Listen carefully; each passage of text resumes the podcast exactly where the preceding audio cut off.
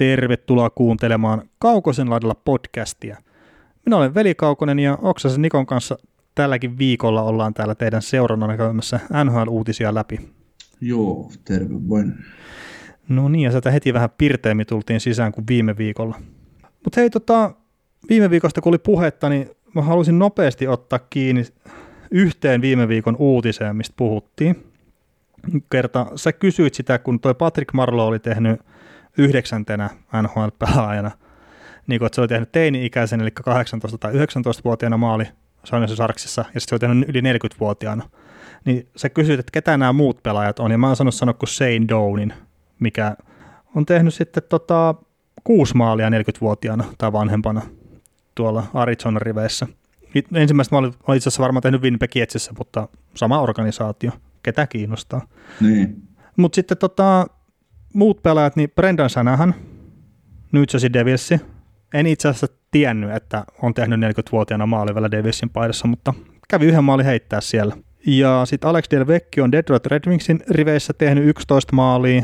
Marlo tosiaan oli se yksi. Ö, yllätys, yllätys. Mario Lemieux on yksi näitä pelaajia.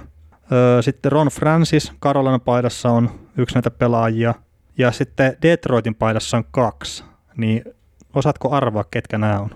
Detroitin paidassa kaksi, ketkä on tehnyt alle 20 yli 40 maalit. Joo. Ja toinen näistä on tehnyt 50 maali vielä NHL, mutta ei Detroitin riveissä. Cody Howe. Joo. Sitten, sitten, tota, sitten se toinen kaveri, no heitetään Steve Eiserman. Oikein. No niin. Tämä olisi niin kuin, näistä olisi varmaan suurimman osa semmoisella pienellä miettimisellä saanut kyllä, mutta en mä niin kuin, esimerkiksi Brendan sanahan, niin en olisi osannut itse lähteä hakemaan. Niin ja New Jersey Devilsissa. Niin, nimenomaan, että siellä se on aloittanut uransa, mutta että mä en muistanut yhtä, että se on käynyt siellä lopettaa. Se teki yhden maalin siellä silloin viimeisellä kaudella, jos on väärin nyt muista. Joo, seitsemän peliä pelas 2008-2009 siellä. Eikö Sanahan, Sanahanikin teki uransa kyllä sitten Detroitissa? Että... No Detroitissa ja Bluesissa, Detroitista se itselle jäänyt meniten mieleen, että kun se on kuitenkin 96-97 pelannut ekan kauden siellä ja sitten tosiaan 2005-2006 viimeisen kauden, niin sieltä se on mulle jäänyt tosiaan parhaiten mieleen. Kyllä. Mutta hei, tota, tämä jakso nyt lauantai-iltaa mennään 19. päivä, kun nauhoitetaan, ja maanantai nyt sitten, kun kuuntelette mahdollisesti tätä, tai sitten joku muu alkaneen viikon päivä. Ja käydään vähän NHL-viikon tapahtumia taas tässäkin podcastissa läpi. Otetaan vähän kiinni suomalaisiin, ja sitten me nostetaan molemmista konferensseista muutama joukkue sille esille, että ketkä on aloittanut kauden ehkä vähän odotuksia paremmin ja ketkä odotuksia huonommin, niin semmoiset suunnitelmat olisi tähän podcastiin. Unohinko jotain? Et mun mielestä. Laadukkat jutut tietysti. no mutta niitä, niitä ei tule tässä podcastissa olemaan, tai tässäkään podcastissa olemaan. Mutta hei, tota, otetaanko ihan kärkeen kiinni niin kuin lähes uunituoreeseen, tai niin uunituore uutinen kuin mitä nyt tässä meidän podcastissa voi ikinä olla, niin Niko Hissier on tehnyt vastikään seitsemän vuoden jatkosopimuksen New Jersey Devilsin kanssa, ja 7 miljoonaa 250 000 per kaus. Ja alkaa tosiaan sitten vuoden päästä, ja nyt tämän sopimuksen myötä niin Matthew Barsal ja, Barsal ja Pierre-Luc Dubois täällä on ainoat niin kuin isot RFA-nimet niin kuin ensi kesälle jäljellä, niin mitäs fiiliksi herättää Hisierin jatkosopimus?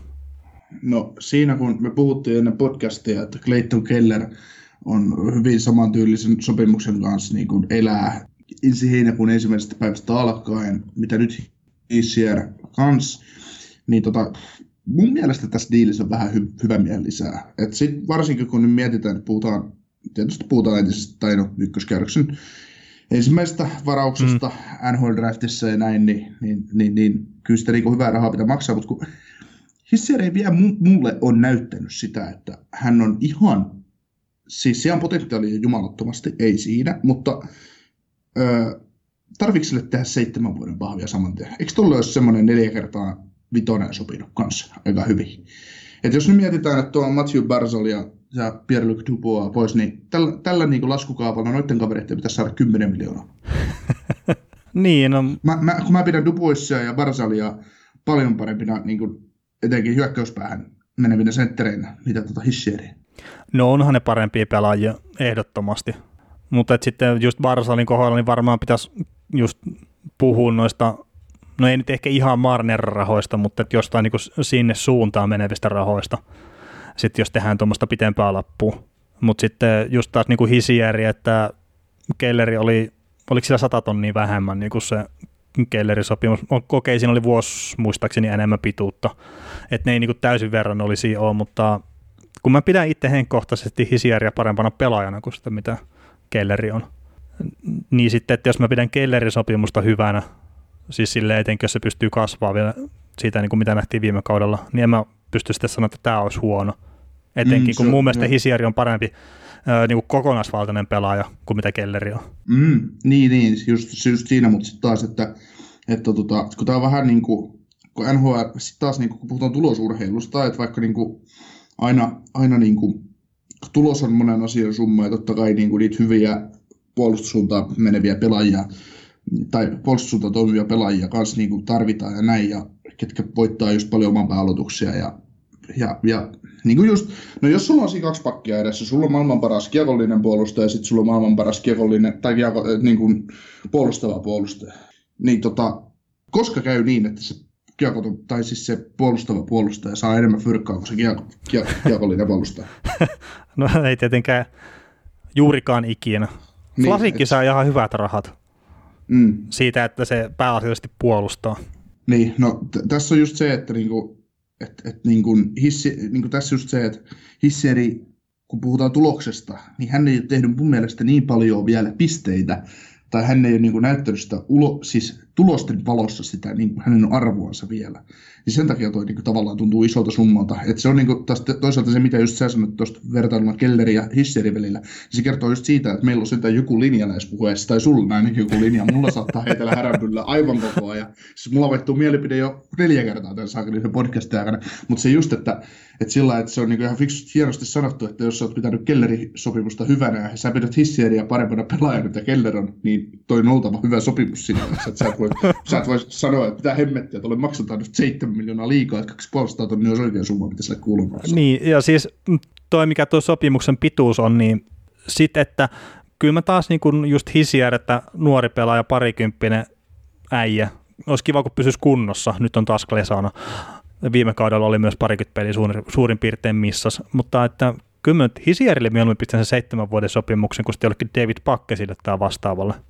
Mm. Tai niin kuin ylipäätään, että nämä pitkät sopimukset, että tuo Brian Burke just puhuu Hockey Central Noonissa siinä, että, että jengit, niin se ei välttämättä ole se, mikä se cap hitti on, niin se, se ei tuhoa noita jengiä, vaan että sopimuksen pituudet, ja se enemmänkin tarkoitti näitä, mitkä on UFA-statuksella ollut. Mutta sitten just, että suoran tulokassopimuksen jälkeen seitsemän vuotta, että sä näet, että se pelaaja on se, jonka varaan sä pystyt rakentamaan tota jengiä. Ja sieltä on ehkä tulossa parempi sentteri vielä nyt taustalta, kunhan se vaan saa niinku vähän voimaa lisää ja näin. Mutta se, että jos Hisieri on kakkosentteri, niin jos se tekee 60-70 pistettä, niin mä luulen, että tuo 7 milliä ei ole paha raha siitä mm. sitten kuitenkaan. Mm, mutta sitten taas täytyy muistaa, että nämäkin on olettamuksia. No on. voi hyvin, hyvinkin olla se, että se on kaksi vuotta, että kaveri on Sveitsissä. No se on totta, mutta mä en usko siihen hetkeenkään. Niin. Niin, niin, niin, se on totta, niin, joo. Ja, ja, jos se, on... ja jos se meinaa Sveitsiin lähteä, se jättää paljon rahaa pöydälle. Kerta ei mm. se noita saa mukaan noita rahoja, Sveitsistä ei saa mm. noin paljon rahaa mitenkään. Niin, niin. mutta siis se just, että taso ei riitä NHL, että menee niin kuin... No en mä siihen, se, en mä siihen usko. Eikä, no niin, no, ei sillä varmaan tule käymään, mutta just se, toi, tava, siis tavallaan, No, onnistuessaan tämä on hemmetin hyvä riski, koska seitsemän vuoden päästä tuo 7,2 miljoonaa on kakkosentterille pikkuraha. Niin, sikäli kun palkkakatto nousee, niin kuin kaikki olettaa. Niin. Mistä tuli mm. mieleen semmoinen vasta... uutinen, mikä meillä ei ole tässä missään ylhäällä, mutta oliko 14 prosenttia escrow, mikä tuli määritelty kauden alkuun. Se on aika paljon. Se on se raha, mikä menee niin kuin pelaajayhdistyksellä vai Ää, siis se on se, mikä ne pidättää pelaajien palkoista kauden alkuun, että ne tasaa sitä niin kuin liikaa ja pelaajien välistä tuloa, ja sitten ne katsoo kauden lopussa, että minkä verran ne palauttaa sitä. Eli jos sä miljoonan tienat, niin 140 tonnia menee niin kuin tavallaan jemmaa ja todennäköisesti et saa penniikään niistä takaisin. ei, ei mutta sille se menee. Mm. Kert, niitä ei ole palauteltu ihan älyttömästi tässä viime vuosina. Joo. No joo, mutta siis... Tuo on aika rajua touhua muuten.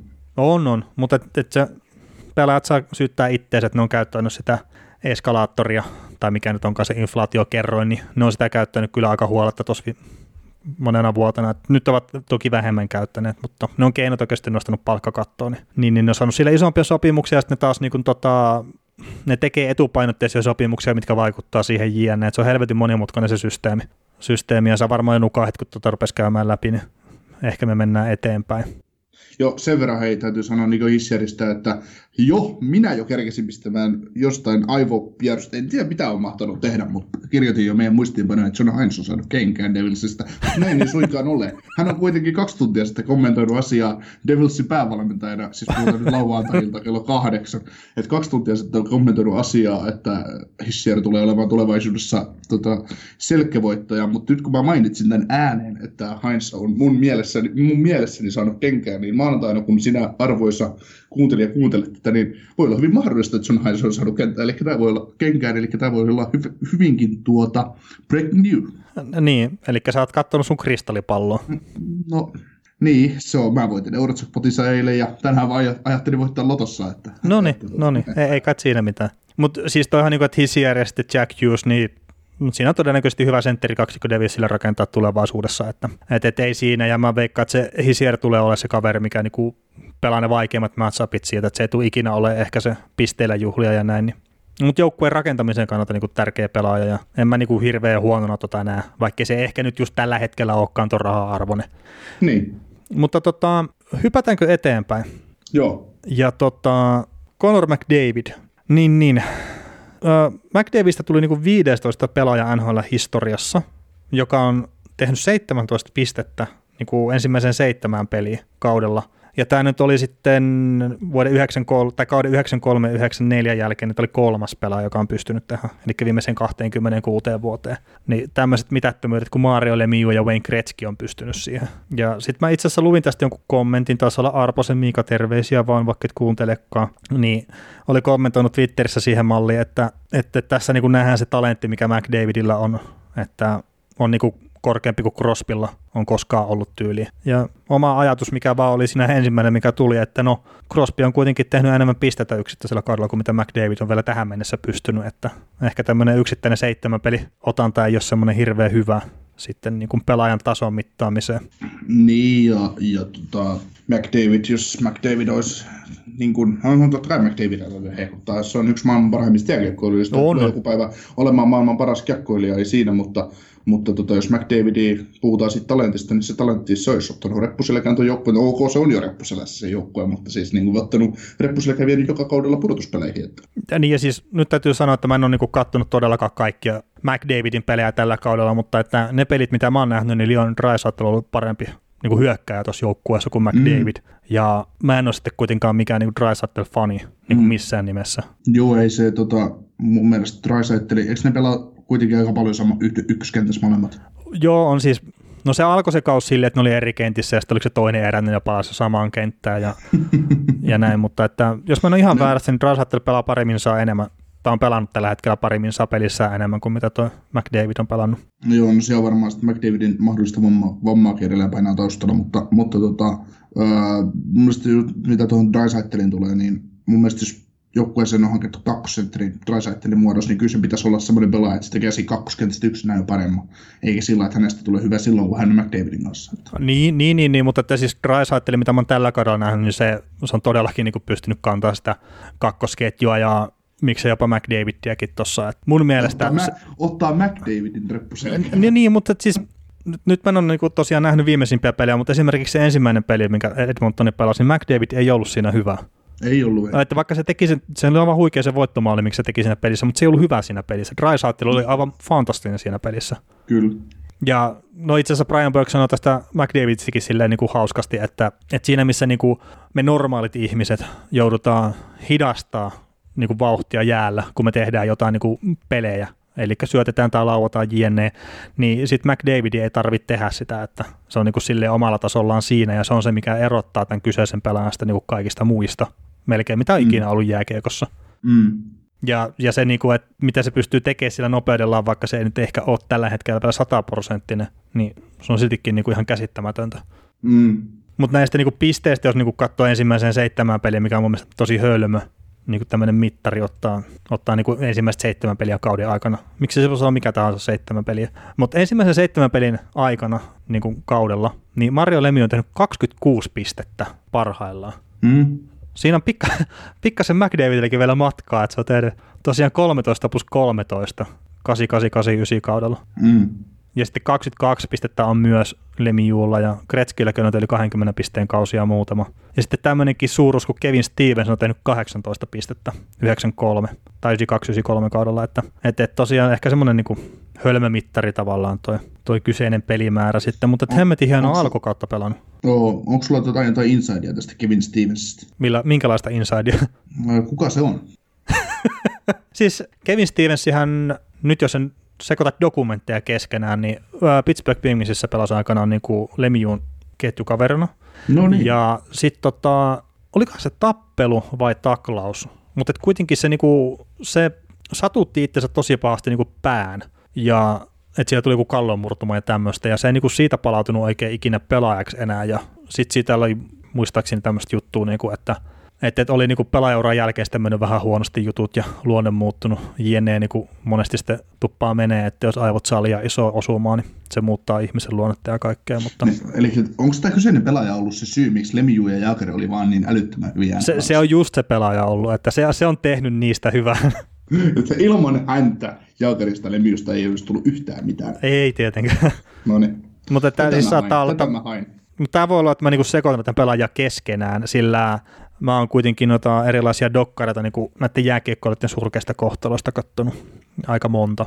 Öö, ja mainitaan nyt semmonenkin, kun James niin hyvästä aloituksesta puhuttiin viime podcastissa, niin se teki neljää ensimmäiseen pelin seitsemän maalia, niin se oli tuon niin Edmonton Oilersin organisaation ennätys, mikä on aika jees, kun miettii, minkälaisia pelaajia siellä on käynyt pyörimässä. Siis tuntuu niinku tosi tyhmältä, että tommonen voi olla sitten neljä peli seitsemän maalit, mutta se on kuitenkin pelannut 80-luvulla Kretskit ja kumppanit, ja luulisi nyt perhana, että ne on painanut, niinku, painanut niinku, joskus aloittanut kaudenkin sillä, että ne on paukuttanut maalle, eli joku hiinaat heti niinku oikeasti No niin. neljä peliä. Et ne on pitänyt ensimmäisessä Battle of Albertas viisi maalissa, eli Flamesin verk- verkkoon joku Kretski ja pari seuraavaa ja kolme seuraavaa, ja, tai, taikka joku tyyppi, ketä siellä sittenkin onka pelannut. Et Siis, niin.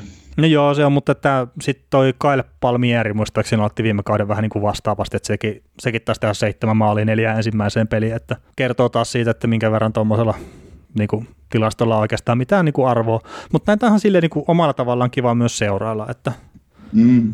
ja no itse asiassa yksi tilastohan sitten liittyy niin tuommoinen Keil Makariin, eli muistaakseni viiteen ensimmäiseen peliin uralla runkosarjaa, niin teki pisteen. Ja sitten tämmöisellä Never Heard-puolustajalla kuin Marek Zitlikillä on NHL-ennätys tässä, ja se on kuusi peliä niin kuin puolustajista, niin kuuteen ensimmäiseen peliin piste olisi ollut. Mutta siihen ei päässyt Makari, että viiteen peliin jää hänen pisteputkensa. Joo. Mutta hei, hypätään eteenpäin Pittsburgh Penguinsiin. Otetaan ekana toi Chris Letangi, silleen niin kuin ihan mielenkiintoinen juttu, että Chris Letangista tuli ensimmäinen Pittsburgh Penguinsin puolustaja, joka on tehnyt 500 pistettä niin kuin Pittsburgh. Penguinsin paidassa. Niin. Niin, niin. Mutta sitä ehkä kertoo taas enemmän sitä, että siellä ei ole noita hirveän pitkäaikaisia niin kuin puolustajia ollut. Et Paul Coffey on ollut siellä esimerkiksi ja Sergei Kontsari niin huikeita kiekollisia puolustajia, mutta että ne ei ole tarpeeksi pitkään vaan pelannut siellä. Mm. Ja- Niitä, sit se, sit se aikakausikin saattaa vaikuttaa, että mi, missä vaiheessa ura on ollut siellä just. Että Niin, no totta kai, totta kai. va, vaikka sä olisit pelannut niin kuin, ajatellaan, että voi joku pelaaja pelata niin kuin uras ensimmäistä kymmenen vuotta, ja sitten tota, jossain joukkueessa sit se hakkaa sen 400 pistettä siihen, mutta sitten vasta sit siirtyy johonkin ja, ja tota, sitten jatkaa sitä pistettä tekemistä jossain muualla. Niin vähän niin kuin Wayne Gretzky, että olisiko sillä nyt silleen, että se johtaisi aina pistepörssiä pelkästään Oilersilla tehdyissä pisteissä? Mm. Saattoi olla. Tänhän voi tietenkin nopeasti tarkastaa myös, niin ei tarvi heittää höpö höpö faktoja. Mm. No mutta siis Joo, 2857 pistettä on Gretzkillä ja ne ei sillä kuin 1669 Oilersissa, että ei se ihan johta sille kuitenkaan. Että, Joo. No ihan, otetaan tästä Paul Coffey nyt tota, esiin, kun mä sitä tässä huutelin, niin, niin tota, hän pelasi kaudesta 87-88 kauteen 91-92 Pittsburgh Penguinsissa ja kesken tuon 92 kauden niin hänet kaupattiin Los Angeles Kingsiin. Niin tuona aikana hän pelasi kuitenkin kaksi runkosarjaa, yli 100, yli 100 pisteen runkosarjaa kaudella 88, 89, 90, ekalla kaudella 113 pistettä ja toisella 103 pistettä. Ja sitten siellä oli, sit seuraava kausi oli 93 pisteen kausi, ja sitten viimeinen 54 peli 60, 64 pistettä, ja ensimmäisellä kaudella 46 peli 67 pistettä. Et, et, tota, no. Niin, olisiko jos ei se oltaisi kouvattu maailmalle, niin olisi varmaan tullut se 500 pistettä. No, no joo, ihan... joo. No mä itse asiassa itsekin avasin tuon kofi, Kos niin kuin sivun, niin 331 peliä Pittsburgh Penguinsissä, 108 maalia, 332 syöttöä, 440 pistettä. Mm. Se on ihan hyvä pistetahti.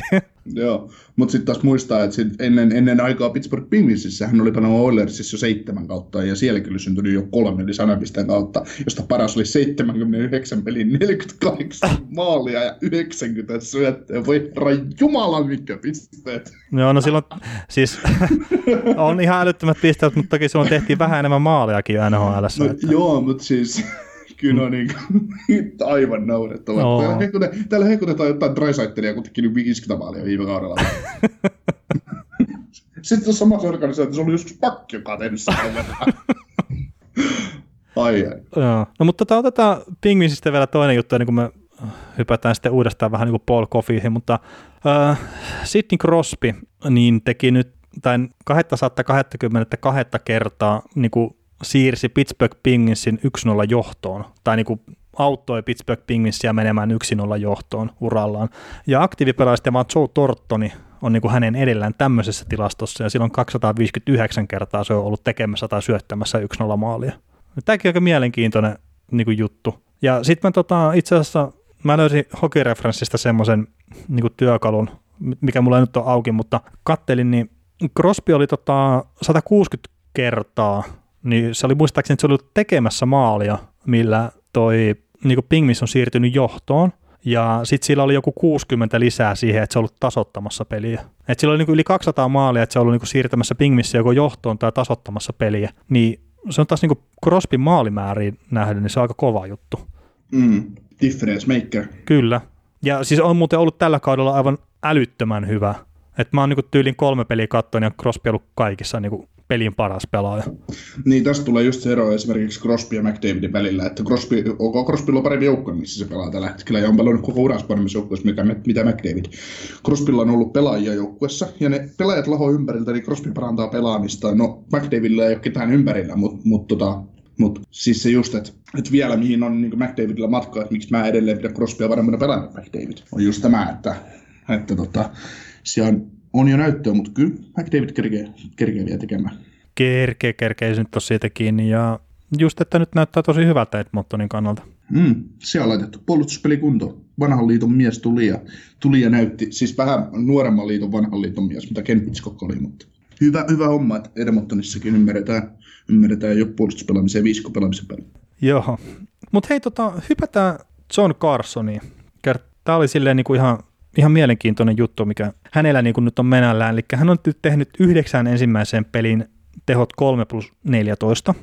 Ja jos nyt otetaan ensimmäistä kymmenen peliä kauden alusta, niin tämä on nyt niin kuin johonkin tyyliin viimeiseen 30 vuoteen niin kuin parhaat tehot. Eli 89 on Paul Coffey on tehnyt ensimmäisen kymmenen peli huom, eli Carsonilla yksi peli vielä aikaa parantaa, niin Paul Coffey on tehnyt tehot 3 plus 17, eli 20, ja tämä on 8889 kaudella. Niin nyt John Carson on tehnyt tällä kaudella tosiaan sen 3 plus 14, eli 17 pistettä.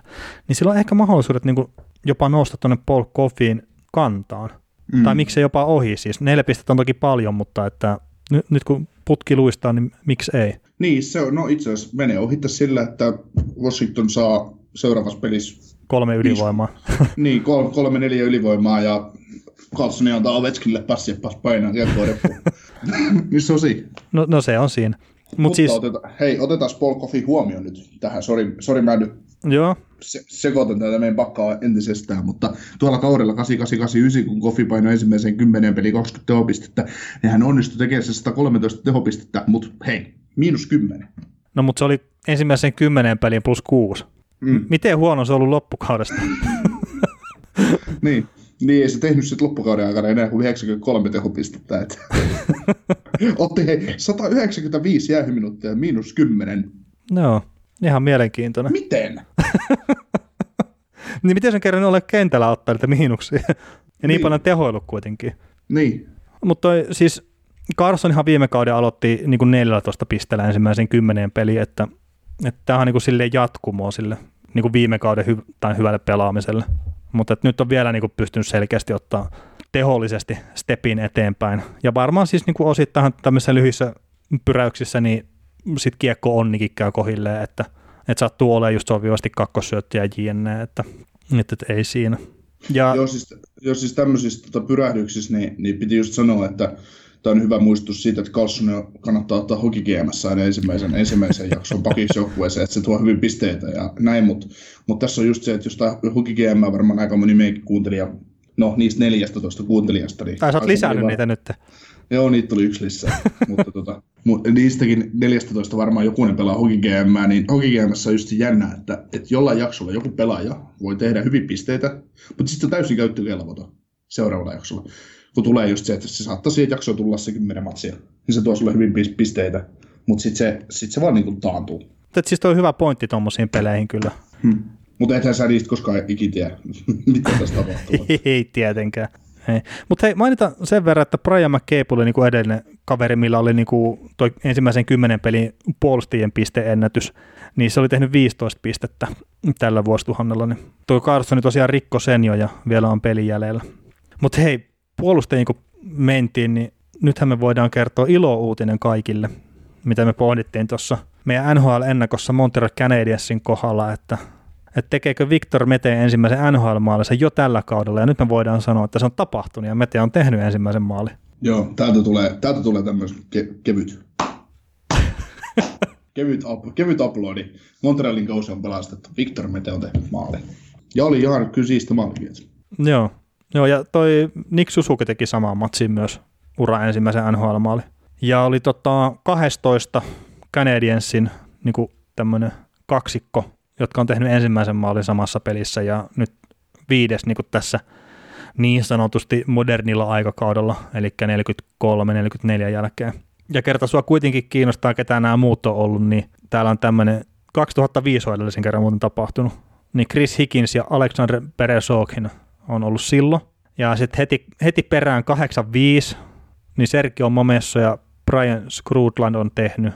Ja sitten taas voi sanoa tosiaan, että heti perään 67 Danny Grant ja Carl Vadnais, ikinä kuullutkaan näitä, ja sitten 51 niin Dicky Moore ja Dollar St. Laurent. No, Mutta että tälleen parinkymmenen vuoden välein noin niin kuin keskimäärin.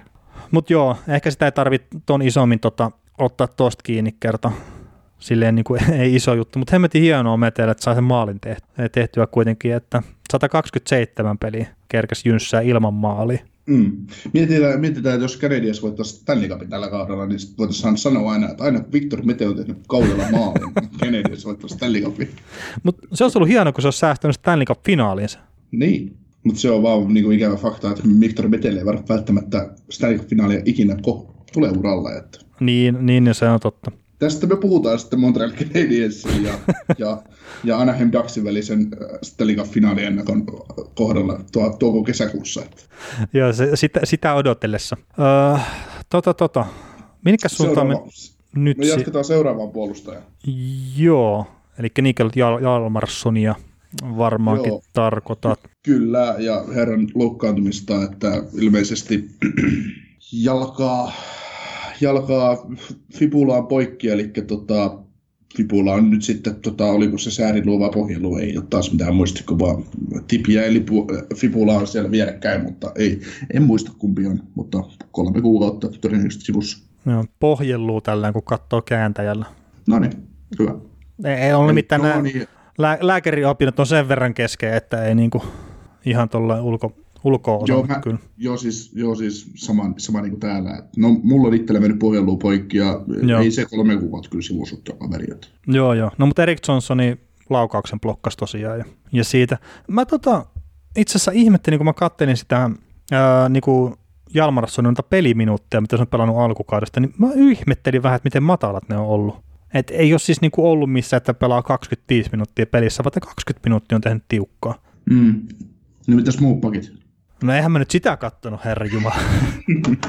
Joo, no jos, jos sä nyt otat tuosta kopin, että, että tota, mitä, sä, mitä sä näet, että mikä, millainen kolaus tämä on Kajotsin pakista?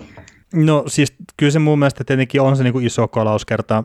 Mä väittäisin, että toi on kaikesta huolimatta ton jengin paras niin kuin puolustava puolustaja. Ja se, mitä ei välttämättä ole enää nyt, nyt niin kuin sillä tasolla, mitä on ollut Chicagossa. Toki kyseessä on vasta 32-vuotias puolustaja, mutta se on ollut yksi NHL parhaita kuitenkin, niin kuin miten se sanoisi, laukauksia estävistä puolustajista NHL. Eli vastustaja ei ole saanut laukauksia kohti niin kuin omaa maalia silloin, kun Jalmarsson on ollut kentällä. Niin mä luulen, että se on ihan niin kuin, silleen hyvää tasoa liikassa edelleenkin tuossa jutussa. Mm. Ja tosiaan kolme täyttä peliä kerkäs pelaaja viimeisimmässä mikä pelasi kokonaan, niin 21 minuuttia, muuten 18 ja 15 joo. Jalmarssonin peliajat. Mm, joo, tässä oli just, tota, mä avasin tämän kauden avausottelun, avausottelun tota, näiden joukkueiden, tai niin kuin Arizona kauden avauspeli oli Vanaheimia vastaan just. Joo. Niin tota, no, mulla on se tilasto auki, miksi mä kysyin sitä asiaa. Mitä hemmettiä niin kohdassa? Mutta no, joo, tämä on tämmöistä sekasortosta touhua, tämä meikäläisen meno, mutta, mutta tota, niin kuin tässäkin, tässäkin tota pelissä niin Oliver Ekman Larsson on pelannut kaksi, kaksi minuuttia, ja muut on, muut on sitten ollut Demers 20, Osterille 20, Kolikoski 19, Chikrin 17 ja Jalmarsson 18, eli se on hyvin tasainen pelutus sitten taas, että, että se on niin kuin, siinä pyörii, pyörii se, että ketä siellä, ketä siellä käy niin kuin jäällä. Ja pelut, siis peluttaa tosi tasaisesti, että ei ole, ei ole niin kuin, se on ehkä Hauslin, Hausli haluaa peluttaa tasaisesti Pakistaa, että ja, Oliver Ekman ero se, niin kuin, miksi sillä on noin paljon enemmän, taas kaksi minuuttia enemmän peliä muilla pakeilla, niin johtuu siitä, tai seuraavaksi eniten pelanneilla, niin on tuo ylivoima, että yksi 20 tuohon peliin ylivoima-aikaa, että, että, että, toki siinä oli vain yksi ylivoimatasottelussa kummallakin joukkueella, mutta, mutta silti, että Joo, ja siis rikostilanteethan vaikuttaa, niin kuin, että Jalmarssoni tuskin pelastaa ylivoimaa, en ainakaan usko. Mm. Ja mm. no sitten itse asiassa tämmöinen niin kuin mielenkiintoinen juttu, kun katsoo tuon niin game login silleen vähän tarkemmin, niin Arizonahan hävisi kaksi ensimmäistä peliä. Ja sitten taas, jos sä lähdet niin kuin hakee tasotusmaalia, kavennusmaalia, niin Jalmarsson ei ole välttämättä se ykkösheppo pistää silloin kentälle. Niin niissä peleissä se pelasi vähemmän, mutta sitten se pelasi tuossa viimeisessä pelassa pelissä Vegas Golden Knightsia vastaan 21 minuuttia, ja senhän ne voitti. Mm. Niin se vaan, niin, että, se että pelitilanne pelaa, vaikuttaa myös siihen. Niin, pelaa joka toista vaihtoa siinä vaiheessa. Heitetään jäälle, vaikka siis vaikka et sä ennen jaksa sitten hengittää, niin sitten todetaan jäälle, että on nyt siellä saakeli. No, susta on enemmän hyötyä tuosta meidän jostain tyypistä, jonka nimeä valmentajakaan aina muistaa, että vaikka se lukee seljässä. Joo, mutta siis onhan tuo niinku iso, niin... iso juttu kuitenkin.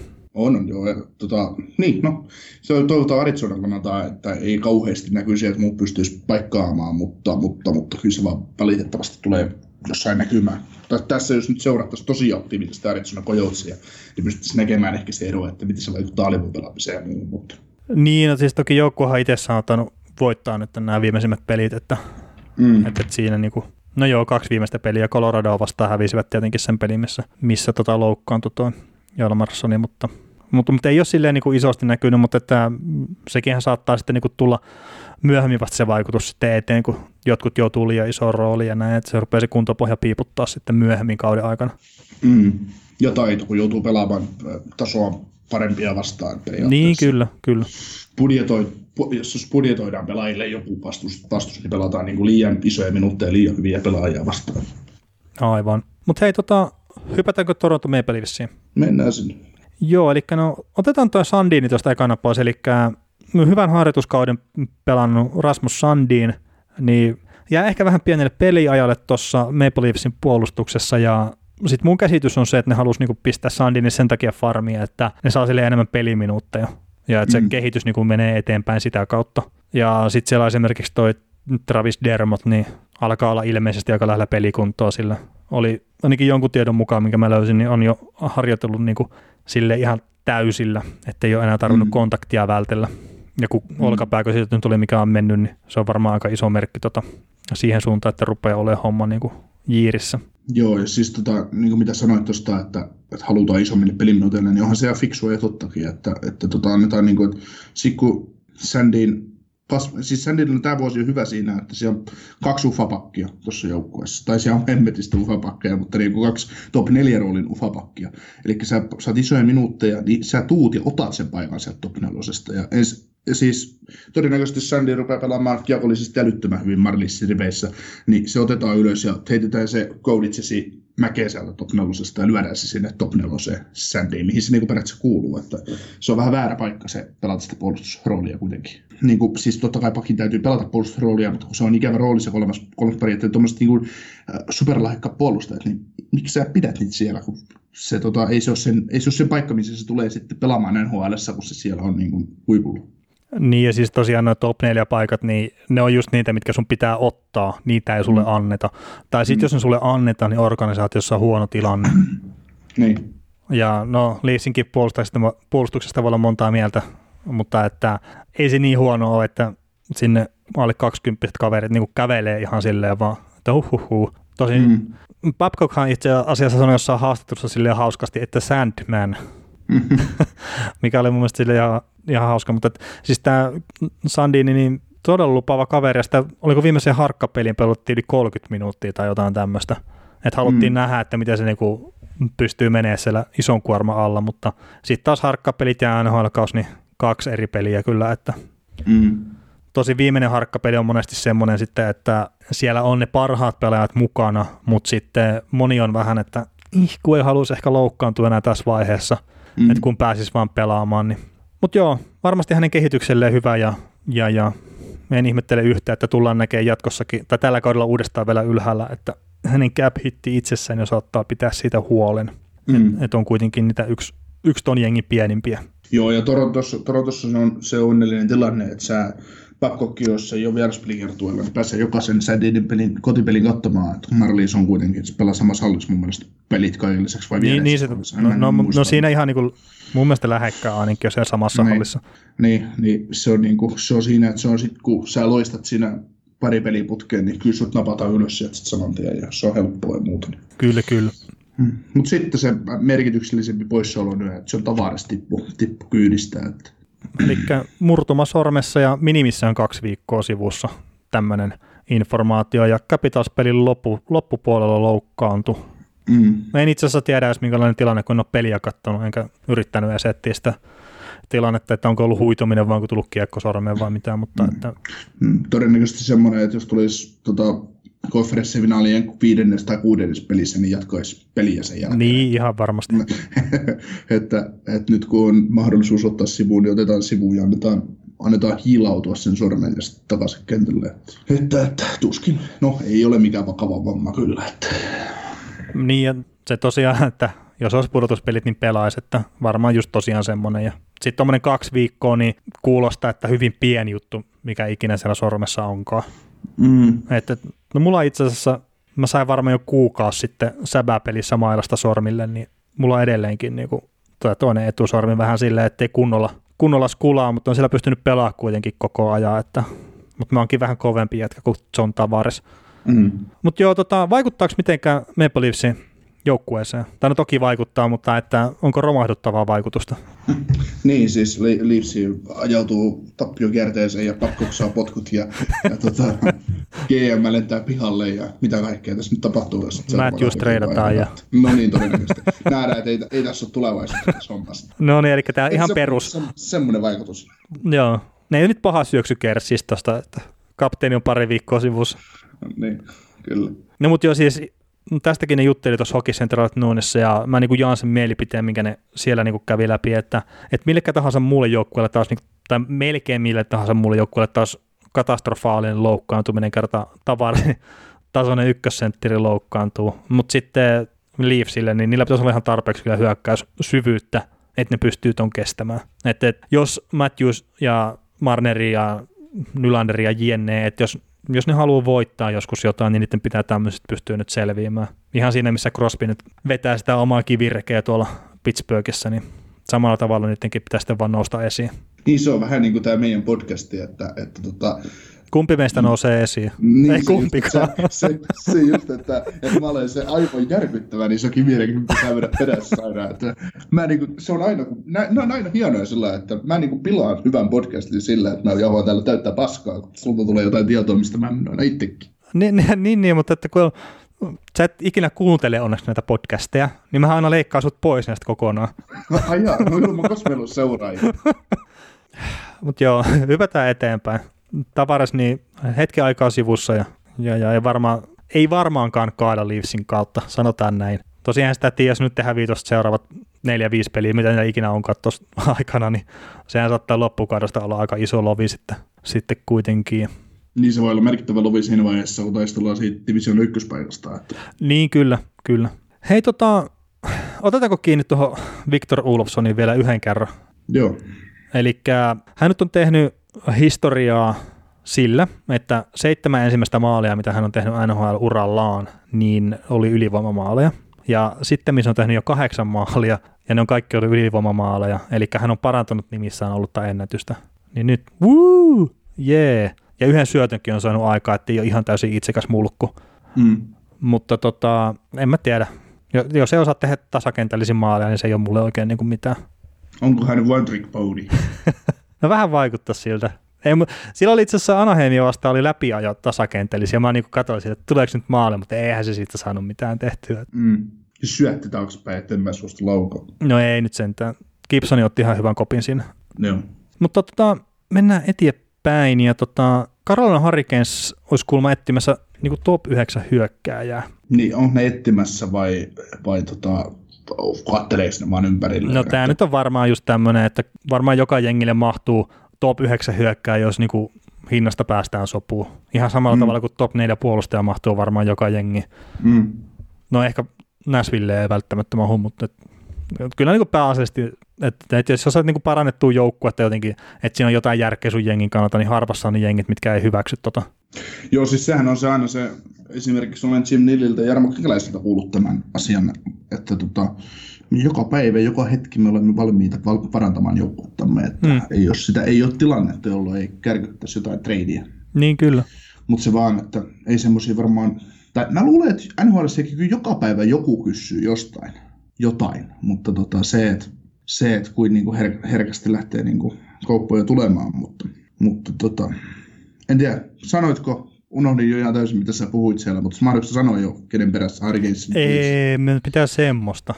Joo, no ei olisi kuitenkin kahden ongelmalaitohyökkäjän perässä, eli Joshua Hojang ja Jesse Puljärvi olisi nämä kyseiset kaverit. Ja, ja tota, Joo. Kenen perässä Hargei soisi ja kärkkyisi niin kuin top 9 hyökkääjä ja kärki, kärki, kärki kenttiin, mutta, mutta, mutta nämä on just semmoisia, mä, mä näen itse nämä tämmöisenä low risk high reward hakuina, että mä olen kaksi hyökkääjää, Housengi on ollut vielä ongelmallisempi hyökkääjä mitä Puljärvi, mutta koska Puljärvi on osoittanut vaan, että eihän pärjää, mutta, mutta sitten Housenkin on muuten vaan ollut sekaisin, että, että tota, niin, no kyllä, jos se kolmas kakkoskierroksen varaus, no en mä ehkä kakkosta lähtisi Housengista maksaa. Ei missään nimessä. Mutta jos se... Äsken olisi saanut ilmaisiksi. Mm. Tai niin ilmaisiksi ja ilmaisiksi se 50 rosteripaikkaa, että mä en ole ihan varma, mikä Karolan tilanne on, mutta että sen se olisi maksanut. Mm. Mutta se just, että, että tota, että miksei kyselisi, että mitä on sitä Andersin pyynti ja sitten sama Pulujärvestä, että, että taas, että mä vedän sen verran kotiin päin, että en mä Pulujärveä ihan ilmaiseksi lähtisi jakamaan, että kyllä siitä nyt kutoskierroksen varaus olisi saanut. no ei. Joo, no, joo, joo, ja ämpärillinen kiekkoja. Ja... Niin, koska niistä kiekoista on hyötyä, hyötyä kuitenkin jossain reissä. Ei, no ei vaan, mutta siis tota, niin. Niin, no, se, no, no niin, molemmat pelaat on semmoisia, että joo, ok, hankit joukkueeseen ja Juman kautta kun lyö läpi, niin neroleimuksen saa GM. Mutta sitten kun käykin sillä lailla, että perhana, että ei, ei tullutko mitään lähteä johonkin Britteihin pelaa jääkiekkoon, niin mitäs siis sitten? Niin. No siis sanotaan näin, että jos ne etsii maalintekijää, niin Josh Hosang ei ole maalintekijä. Hänen suurin ongelmansa on se, että hän ei laua paikoista. Ja Jesse Puljujärvi, niin no se varmaan tekisi enemmän maaleja, mutta että en mä sitten niinku oikein muuten tiedä, että että olisiko se semmoinen pelaaja, mikä parantaisi tota jengiä. Että niillä mm. on jo Nino, Nino Niederreiter siellä jengissä, mikä on epätasainen pelaaja, mistä sä et ikinä tiedä, että mikä kaveri tulee kentälle. Ja musta on niin kuin Jesse Puljärvi, niin mä näkisin, että se on niin kuin huonompi painos siitä Niederreiterista mm. omalla, no, omalla tavallaan. Niin. Mutta toki se, tota, potentiaali on korkealla ja saisiko Aho sitä se irti mitä tarvii, niin ehkä. No, McDavid ei saanut sitä irti. ne ei se saanut hirveästi sinne kyllä yrittääkään. No joo, mutta silti. Ja sitten niin taas nämä kaikki joukkueiden pelisysteemit ja muut, niin mä veikkaan, että Karolana saattaisi sopia no Housangillekin esimerkiksi paremmin kuin joku Asnersi tai Puljärvelle paremmin kuin Edmontonin sopi silloin, kun se koko satana jengi oli vielä sekaisin kuin seinäkello. Mm. Mutta nyt sitten taas niin kuin tämän hetken Oilersi, niin en, en tiedä sitten, että olisiko, olisiko se Puljärven paikka vai ei. No en mä tiedä, siis kun Oilersi tällä hetkellä, kun perustaa pelissä siihen saakelin tiiviiseen viisikkoon ja ne pelaa ankaraa peliä, 5 vastaan 5 peliä, niin ei yhtä sooloilijaa sinne kyllä kaipaa, tai semmoista fuskaajaa ei kyllä kaipaa tuo joukkue, että vaikka niin kuin, en mä tiedä, onko Puljärvi sit ihan semmoinen, mutta kun ei sillä varmaan riitä taito pysyä siinä formus mukaan. Niin, niin kyllä, kyllä. Semmoinen niin viisikon rikkoja tavallaan, että, että tota, sit taas, että tuo Karolines voisi saada ehkä vähän vapaammat kädet. Mm, niin kyllä. Mutta sitten taas niin kuin mullakin on tässä, että puli, näyttäisikö Puljärvi NHL-pelaajalta Aho ja Teräväisen rinnalla, että, että tota, Siis kyllä mä luulisin, että Puljärvi on nhl mutta minkä taso nhl hän on, mm. niin, kuin, niin se on se kysymys tällä hetkellä. Mm. Ja mm. siis Puljärvi on itse semmoista lausuntoa vähän tullut, tai ainakin mitä itse niin nähnyt, että saattaisi niin jopa pelaa koko kauden SM-liigassa. Mm, ei se paha sille. Ei välttämättä. Mutta tota, tätä kauttahan me varmaan päästään suomalaisiin silleen niin kuin puolihuolimattomasti sitten. Joo, vai otetaanko me tuo dopingkäry tuosta? Ai niin, jo totta, dopingkäry. Eli Valentin Tsykov, niin kärähti jostain piristeestä, mikäli kielletystä aineesta, mm. ja 20 peliä automaattista pelikieltoa, ja on kulma käyttänyt samaa ravintolisää tai mikä ikinä se onkaan, niin jo neljän vuoden ajan, mutta nyt jäi no, niinku e- kiinni. Joo, en tiennyt, että sisältää jotain. Niin. Peruskommentti. Kerro hetkellä. Mutta että tuo oli silleen niinku hassu, kun se eka homma oli, niinku, että pelaaja kieltää käyttäneensä mitään ja sitten seura kertoo, että no meille se on kertonut, että se on käyttänyt samaa ravintolisää neljä vuotta ja sitten kun tuli vähän lisätietoa, tai niin kuin oli haastateltu, niin on tosi pahoillaan tapahtuneesta ja että on tosiaan käyttänyt pitemmän aikaa niin kuin semmoista ravintolisää, mitä seura ei ole hänelle tarjonnut. Niin, niin, niin se, että... Ai, ai, ai. Ei, mutta siis Vegasissahan on tämmöinen, ja varmaan itse asiassa kaikissa muissakin jengeissä, että ne seura tarjoaa niin kuin jonkun paketin, käytän näitä, nämä on ok. Mutta Psyykkovesti jostain syystä halunnut käyttää jotain muuta, niin mutta en mä tiedä, siis nämä on varmaan hirveän hankalia, sä tiedät urheilijana paremmin, mutta että mulla on semmoinen käsitys, että sun pitää niinku oikeasti olla semi-tarkka niiden juttujen kanssa, mitä sä otat. Kerrat sä saatat saada niinku jostain tyyliin Prismasta semmoisia aineita, tai semmoisen paketin, missä on jotain semmoista ainetta, mitä sä käyttää. Korjaa, mm. jos on väärässä. Mm, no epäilen.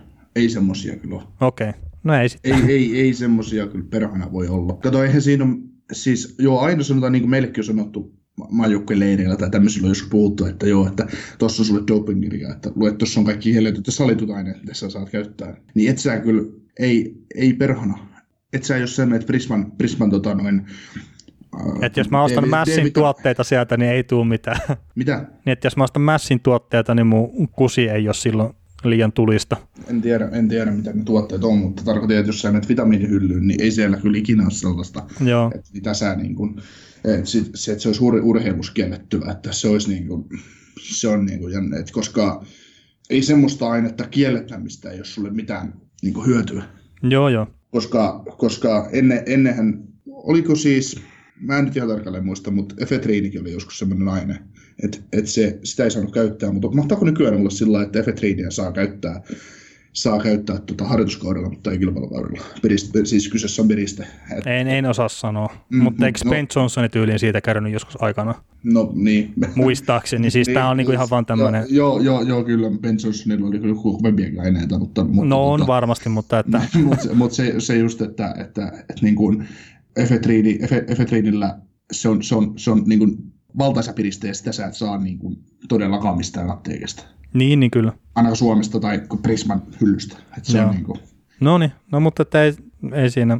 Jos, no, jos sulla on lääkityksiä tai tämmöisiä, niin siinä vaiheessa niin käsketään katsoa hyvinkin tarkkaan ne lääkepakkaukset ja sanoa lääkärissä suoraan, tai sanoa lääkärissä suoraan, että sä oot urheilija, niin ei sulle määrätä jotain tiettyä lääkettä. Mutta jos oot tavallinen ihminen, niin sä menet lääkäriin, niin se lääkäri voi määrätä sulle jotain tiettyä lääkettä, mikä voi sisältää jotain tämmöistä ainetta, mutta et sä, et sä Prismasta semmoista ainetta kyllä voi ikinä. No joo, se tällainen tuli, Prisma oli heitto, mutta itse asiassa nyt tuli mieleen tämä norjalainen tämä äh, huuliraspakeissi, että miten paljon, niin, että mitenkä paljon sitä huulirasvaa oli käytetty, ja sitä sai, sai muistaakseni apteekista sitä kyseistä huulirasvaa.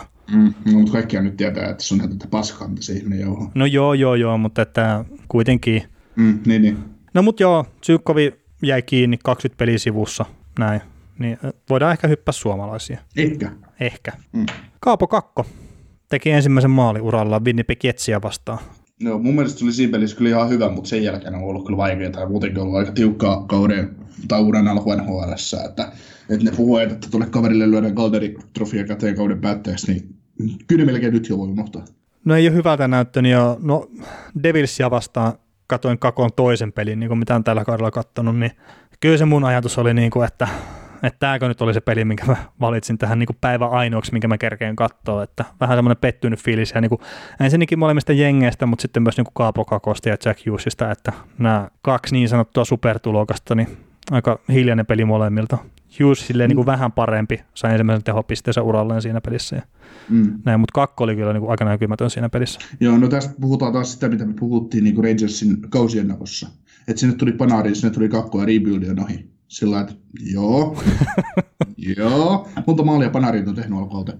Mutta siis Panarin on pelannut hyvin. Tosi siis mm. siis Rangers ihan, se on pelannut niinku ihan älyttömän vähän. Mm. Et, et, niin sekin on. peli per viikko. No niin, mutta ne pelaa jossain vaiheessa vähän enemmän sitten. Mm. Mahtoiko itse asiassa pelata tällä hetkellä?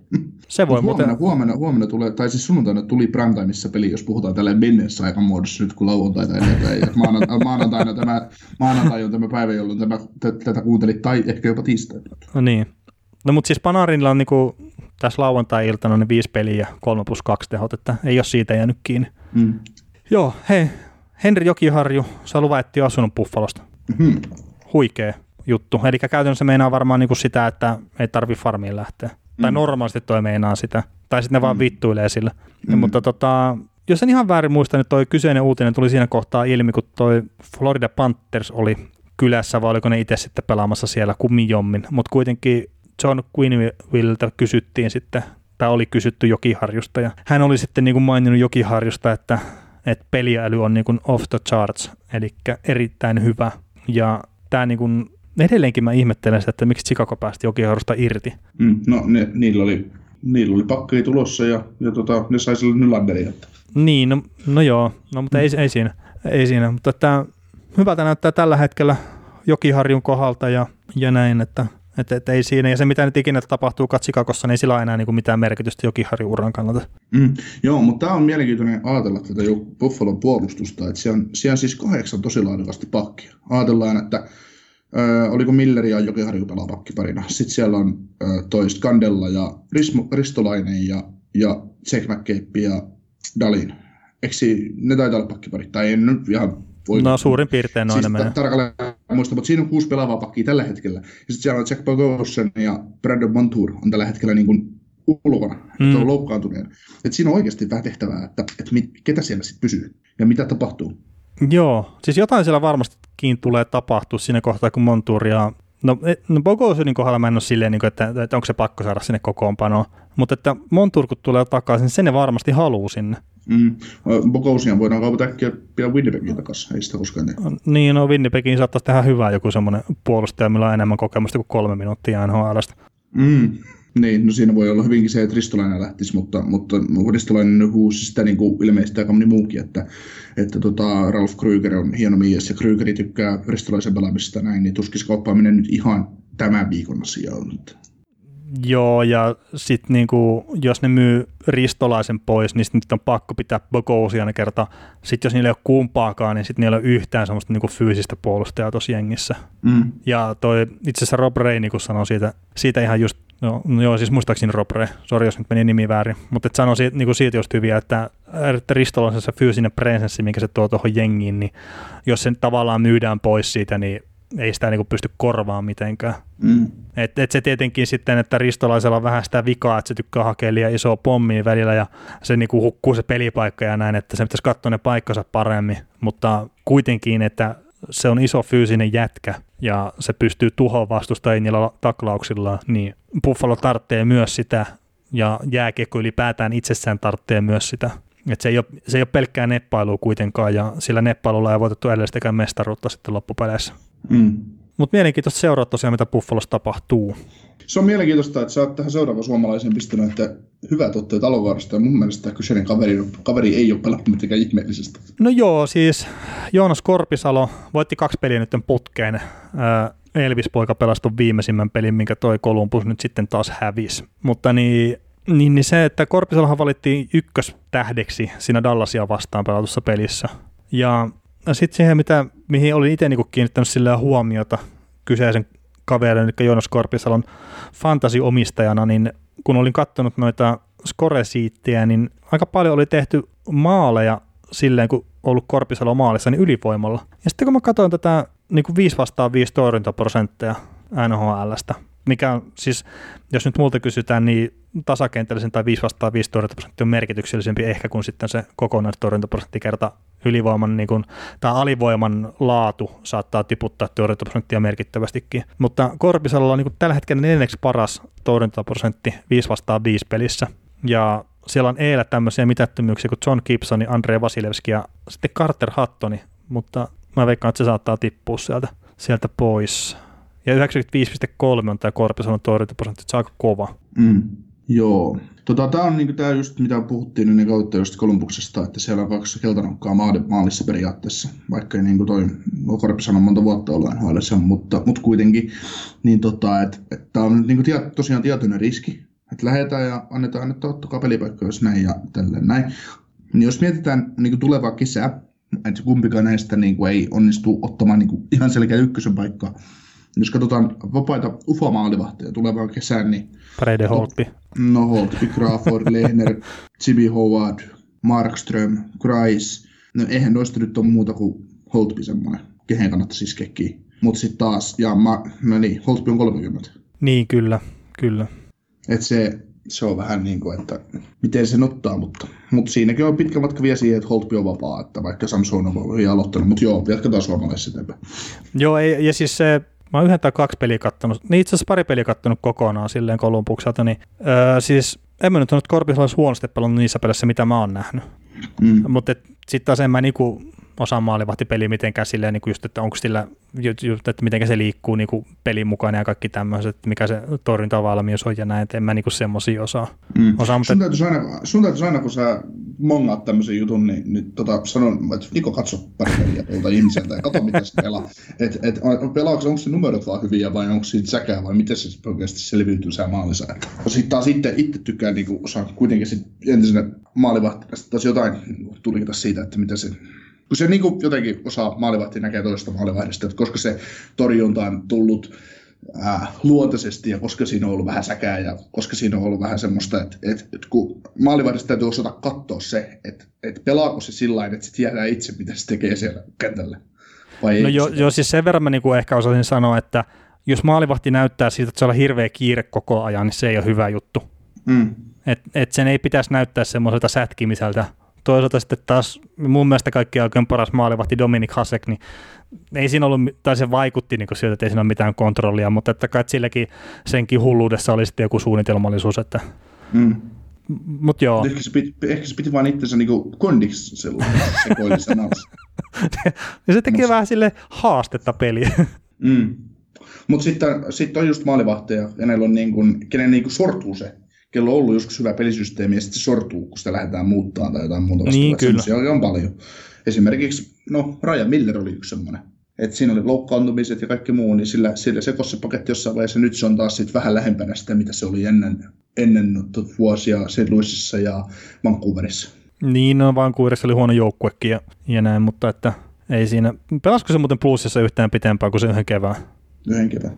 Kun se, sehän on niin maalivahdelle vaan siis tämmöinen niin yksittäinen heitto, että se ei ymmärtääkseni ole maalivahdelle helppo, kun sä tulet uuteen joukkueeseen ja uuteen systeemiin ja kaikki, että, että kun ne, se saattaa olla, sitä pelitapaa niin jopa osittain rakennetaan sen maalivahdin torjuntasysteemin mukaan, niin sitten se vaan, että ne ei välttämättä ole niin yksioikoisia, että otetaan tuolta maalivahti duppi, tiputetaan se tonne ja homma toimii samalla tavalla kuin ennenkin. Mm, no joo, mutta ei se maalivahdi, maalivahti on yksilöurheilija joukkueessa. Niin, niin että se, se, ei se tarvitse pysäyttää kuin kiekkoja, että mm, mikä no siinä niin vaikeaa on. No of sanoi se aika hyvin, että prosentilla on mitään väliä, kunhan noita voittoja tulee edes. No niin. että, että se, mutta se on, no, ehkä siinä on siinä puolustajien yhteispeli, mutta sitten puhutaan ammattilaisliigasta, sulla on valmentaja, että sulla on kaikki ajat, sulla on kaikki videot, sulla on kaikki vermeet, niin se, se että se sun joukkueeseen tuodaan uusi maalivahti, niin se maalivahti sanoo pakeille ja pakki ja maalivahtivalmentajalle, että tulkaas koppiin, että katsotaan videoita ja mm. puhutaan. Niin, se selviää sillä. Mennään niin, yksi kyllä. peli, yksi peli opetellaan ja toinen peli se homma luistaa. Joo. No mutta hei, hypätään maalivaiheesta eteenpäin, eteenpäin ja Patrick Laine, niin oli tuon edellisen viikon kakkostähti Conor McDavidin ja Sidney Crosbyn takana. Eli se teki neljään peliä, tehot 2 plus 6, eli kahdeksan pistettä. Ja no nyt varmaan sunnuntaina tulee taas se, se muistaakseni menee silleen tyhmästi, että se on sunnuntaista, niin kuin menee tuo viikko poikki tuolla Jenkeissä ja sitten tulee taas uudet viikon tähdet, mutta... Niin maanantaina ne julkaistaan. No sekin voi olla. No, ei, emme... Maanantaina, joskus ku, Suomen aika kello 6 ilta, iltapäivällä. Niin ah, no niin, no sitten mä sekoilin vaan ihan omia. Niin. No joo, no mutta kuitenkin silloin kun me tehtiin viimeksi podcastin, niin tätä tietoa ei vielä ollut. Mm. Siitä mä oon suhkot varma. Joo, ei ollut. Ja McDavid oli ykköstähti ja Crosby oli kolmostähti ja Laine siinä kakkosena tosiaan. Ja nyt sen jälkeen, niin sikäli kun ihan, ihan kierron kattonut ää, tilastoja, niin neljän peli 0 plus 2 ylivoimalla noin syöttöpisteet ja tehotilasto miinus 5. Otin tuon tehotilaston vaan sen takia, että sua kiinnostaa se. No kyllähän toinen kertoo, että minun kaikki päin helvettiä. siis tää on niinku just, että mä nyt kirjoitin tänne, että meidän kehujen, ja sä nyt oot puttamassa sitä monikkoa pois sieltä, että sä et ole ketään kehunut, mutta sovitaan sitten, että minun kehujen jälkeen ala, alamäki, että tota, jatketaan lyttäämistä, niin saadaan niin. lentoon. Niin no ei, mutta että, siis kun mä sanoin, että mä en ole kattonut pelejä, niin mä en oikein osaa kehuttaa sille haukkua. Tai jotain mm. semmoista mä taisin sanoa. Mutta sen jälkeen mä katsoin kaksi peliä ja mun mielestä Laine oli huono niissä. Mutta tämä on vaan niinku mun mielipide. Niin. No joo, mä en ole pelejä nähnyt. Joo. Että se on hyvä, että, hyvä, että ilmeisesti joku näitä pelejä katsoo. Että joku ylipäätänsä katsoo, että mitä NHLista tapahtuu. No, mä tulokset kattonut aina. Mm. Eli siis sehän se mun pelien katsominen, että mä katson tulokset ja score ja that's it. No ei. Joo. Ei, mä pyrin itse asiassa katsoa aina, kun mulla on mahdollista, niin kyllä pelejä, että ei siinä. Ja pelien katsomista tuli sitten tämä seuraava uutinen, eli Erik Haula. Katsoin tämän kyseisen pelin aamulla, niin kun lähdin töihin niin Erik Haula kauden seitsemäs maali Anaheim Daxia vastaan ja sitten Josh Manson tuhosi sen vähän ton jälkeen niin kovalla taklauksella ja ylävartalovamman takia niin tota, sitten joutui jättää ottelun kesken. Aika voimakasta sanaa että tuhosi. No siis kato se taklaus. Ajaa siis haula niin kuin tippu. No se, se tippui ja siis se löi päänsä pleksiin siinä ja sitten taisi lyödä vielä jäähänkin, mutta että se nyt, että Karolanahan pelaa seuraavan kerran vasta niin kuin ensi viikon torstai ja perjantai vielä, eli 24.10. Ja se, että onko hän nyt sitten aivottärähdys vai onko hänellä niskat jumissa vai mikä se homma on, niin se määrittelee varmaan että pelaako haula seuraavassa pelissä. Mutta että ei palannut tuohon peliin ja sitten toi Mansoni joutui tappelee, se on mikä Gunnarsson vai mikä helvetti sitä tulee sitä plussista se pakki. Öö, K vai Joel Edmundson? Äh, niin Edmundson, joo, sorry, Edmundson. Niin se olisi halunnut haastaa Mansonin heti jo sen taklauksen jälkeen. Tuomarit tuli väliin, niin sitten tappeli tota, heti seuraavassa vaiheessa kyllä samaan aikaan kentällä, että, että se kuitattiin tavallaan se homma sillä, ja sen jälkeen siihen on, ei niinku palattu, ja se ei mennyt se peli miksikään sikailuksi jenneen. Mm. jenneen. Mutta se, se oli niinku kova taklaus. Sitten mulla oli itselläkin silleen, kun mä katsoin, oli, että ai hemmetti, että vähän silleen niinku kavahtaa tuolilla, kun katsoo sen, että että et sen, sen niinku itsekin koskee vähän semmoinen. Niin siis kun Mansson taklasi Erik Haulaa Anaheimissa, niin sinäkin perseelle niin. Se oli niin, kuin niin, siis ilman kun se tuhoaa sitten pelaajan, kun se, jos se tulee niin kuin tuolta 10 000 kilometrin päästä, tulee se sama voima ja äijä katolla, saakeli kereilee itse keukot, keukot tyhjänä, että no niin. Mut ei siis, kyllä sulta mennyt poikki. Ei, ei, ei, ei onneksi, että sen verran oli suojia päällä. Että ei niinku mitään semmoista, mutta että siis ihan älyttömän kova taklaus oli kyllä, että niinku kovin mitä mä oon nähnyt tällä kaudella, niinku aivan Joo. ehdottomasti. En ole tosi kattonut kaikkia taklauksia tältä kaudelta, mutta että upea taklaus ja siis puhas taklaus, että, että ei todellakaan mikään niinku likainen, likainen juttu. Kyllä. Sitten, otetaanko me hot take ja cold take? Joo, otetaan loppuun. ihmeessä nämä niin loppuun suhkot nopeasti varmaan, eli kummista aloitetaan? Mennään itään yleensä idästä, eli kuuma joukkue, yli odotusten aloittanut? No Buffalo Sabres tietysti on tavallaan, että se on aika huikea, huikea vauhti ollut toisaalta nyt päällä, että, että mutta kuulemma on pelannutkin sitä aika hyvää jääkiekkoa ja, ja, ja, ja, mutta, mutta, mutta, mutta itse sitten taas on sitä mieltä, että vähän kanssa elää sen ylivoimansa kanssa, se ylivoima on älyttömän kovaa, mutta tulosurheilua. No se on totta ja silloin kun tulee voittaja, niin se riittää, ja siis maalivahit siellä on pelannut myös hyvin. Mm. Ja siis tosiaan se Buffalon pelaaminen, niin se on erilaista kuin viime kaudella, että, että ne oli viime kauden alussa kesi kymmenen voittoa, otti, otti putkeen siinä yhteen kohtaan ja olisiko ne ollut sairataulukossa niin kakkosena tai jotain tämmöistä. Et, et, et, lennossa oli silloinkin, mutta mä sanoin, että tämä on nyt niin kuin kestävämmällä pohjalla tämä homma kuin viime kaudella. Et se, et se ei välttämättä meinaa sitä, että ne on edelleenkään pudotuspeleissä, mutta se on kuitenkin kestävämmällä pohjalla se niiden tekeminen. Ja tuo joukkue on laadukkaampi nyt kuin viime vuonna, niin sitäkin kautta se olisi taas niin kuin lähempänä se pudotuspelipaikka. Ja Jack Aikeli on aivan fantastisen hyvä pelaaja. Siis oli sitten jo viime vuonnakin, mutta niin kuin se on ottanut vielä stepi eteenpäin. Joo, on syytäkin ottaa. Sillä on myös sellainen palkkalappu, että on syytä pelatakin sillä, on, on. sitä odotetaan. Että... On, on. Mutta se riittää hirveän pitkälle, kun sulla on ykköstähti, mikä pystyy kantaa jengiä ja sitten riittävän hyvä puolustus nyt vihdoin ja viimein, just kun puhuttiin aikaisemmin tuosta ja maalivahtipeli toimii niin, ja YV, niin siinä on hyviä kivijalkoja, mihin rakentaa. Joo, vaikka se joukkueessa olekaan vielä Rajan Millerin kaltaista ykkösmaalivahtia, mutta jos, jos viisikkopeli toimii tai hemmetin hyvin, niin ei se keskinkertainen maalivahti riittää, mutta ei tulla joukkueella sitä likapia tulla voittamaan. Onko sulla tuossa joku sisään vai koputtelit sä muuten vaan? niin. Joo, ei. Mutta siis sitä Ralph Krugerista, niin mä tehdään semmoisen jutun, mikä, no se oli niinku itse asiassa, tässä olla kesää, kun mä kuuntelin podcastia, niin oli semmoinen maininta Krugerista, että se oli käynyt jonkun pelaajan kanssa kaffettelemaan siinä ja juttelee niinku niitä näitä varmaan tulevasta kaudesta ja roolista ja kaikesta tämmöisestä. Ja sitten se oli se pelaaja poistunut siitä että se oli puol- puolisonsa kanssa ollut siellä ja se oli poistunut se pelaaja siitä kahvilasta ja sen puoliso oli tullut sitten erikseen kiittää Krugeria siitä, että miten se oli niinku hoitanut sen tilanteen, että miten se oli kertonut asioita sille pelaajalle jne, että se oli ollut tosi tärkeää sille pelaajalle. Että tämmöinen ihmisläheinen ja yksilökeskeinen johtaminen taitaa olla tämän Krugerin juttu, niin niin ainakin tässä Buffalo-jengissä taitaa tällä hetkellä olla, olla sille, että jengi tykkää siitä. Mm. Maksimaalistetaan potentiaalia niin sanotusti. Kyllä, kyllä. Mutta sitten tämä on tietenkin helppo tämä niin kuin odotusten alle aloittanut joukkue ottaa täältä, niin New Jersey Devils. Eli sä olit jo niin huonosti laittamassa nyt kauden alkua, että ne valmentajakin saanut potkut, mutta että ihan niin pitkällä ei vielä olla. Ja kauden eka voitto tosiaan tuli edellisessä pelissä New York Rangersia vastaan, niin, mm. niin, niin. Kauden avauspelissä möhlivät se kuitenkin 4 olla johdoa. Joo, mutta tämä on niinku, kyllä mä odotin Devilsiltä enemmän. Mm, toistaiseksi joo. Mutta että Kyllä se, se on niin parempi joukkuehan se on kuin viime kaudella. Että, että on, on.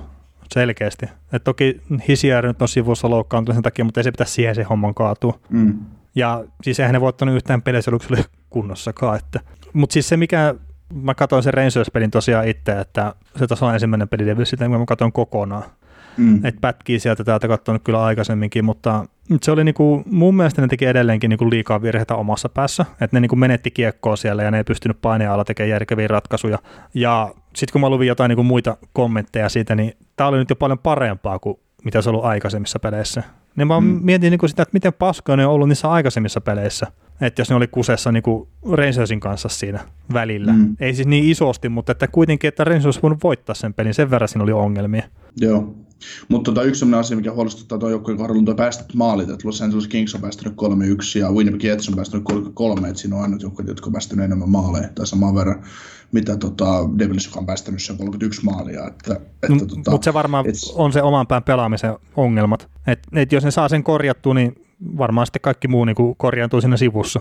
Joo, no tuossa on vähän sama juttu, mikä meidän tota, läntisen konferenssin Cold Stakeissa on, että kun tuolla on ollut aika paljon vaihtuvuutta ja siinä on tullut aika paljon uutta kaveria sisään, että se ei ole oikein ottanut vielä, se on niin hitsautunut, millä, siis se hakee paikkaansa se joukkue niin kuin sisällä, että, se, että se, siitä on tullut niin paljon vahvempi joukkue tavallaan kesällä, että se ei niin kuin vielä oikein tiedä, että mitäs, miten sen täytyisi toimia, mutta kyllä mä luulen, että kyllä silti, niin kuin, silti tota, vaikka heikko kauden alku onkin, niin sieltä pystyy vielä lopuista peleistä sen 40 voittoa ehkä jopa kaivaa.